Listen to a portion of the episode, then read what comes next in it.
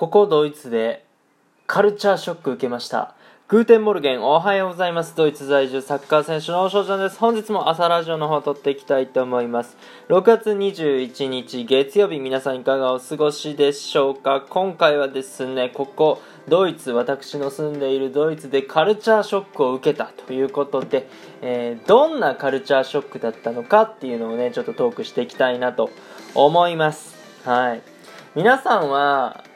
まあ大体の方がね日本人やと思うんですけどもじゃ海外に行った時とかあ海外の友達とね何か触れ合った時にカルチャーショック受けたことありますでしょうか？僕はねそこまで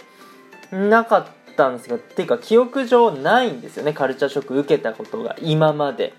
はい。ただこれですね昨日まさに昨日ですよ。カルチャーショック受けてしまいました。でじゃ最近何があったかっていうとユーロ2020ですよね、えサッカーのヨーロッパの大きな大会国同士の大会でヨーロッパ一を決める大会なんですけども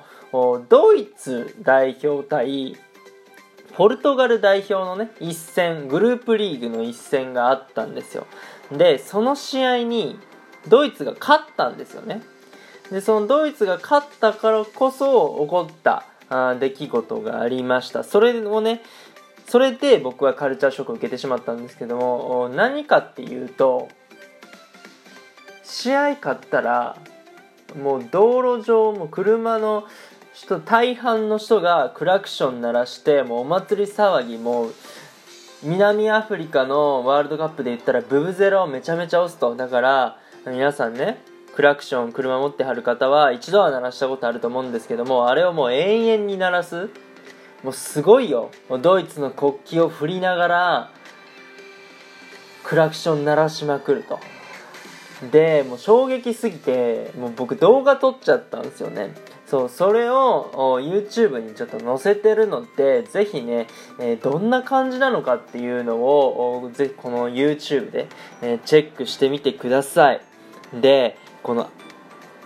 1ねグループリーグの、まあ、ユーロの2020ってすごいハイレベルな試合ですけどもグループリーグの第2戦で試合に勝ったからってお祭り騒ぎになるのってすごいですよね。ここってやっぱ文化の違いだなって思うし。じゃあ日本がアジアカップワールドカップでグループリーグでし勝ちましたって、えーなってもそんなお祭り騒ぎは起きないですよ。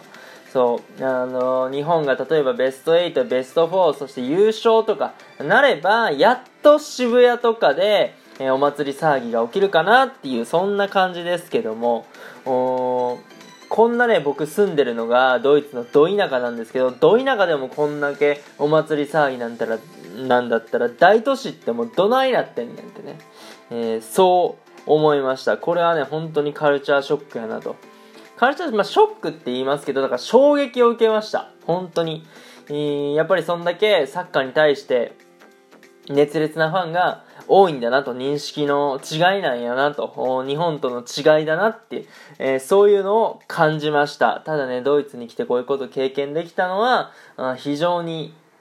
良かったなと。思います。というところでね、今回はこの辺で終了させていただきたいなと思います。いいなと思ったらフォロー、リアクション、ギフトの方よろしくお願いします。お便りの方でご質問、ご感想等お待ちしておりますので、どしどしご応募ください。今日という日がね、良き一日になりますように。アイネシャネタクのビスダン。チュース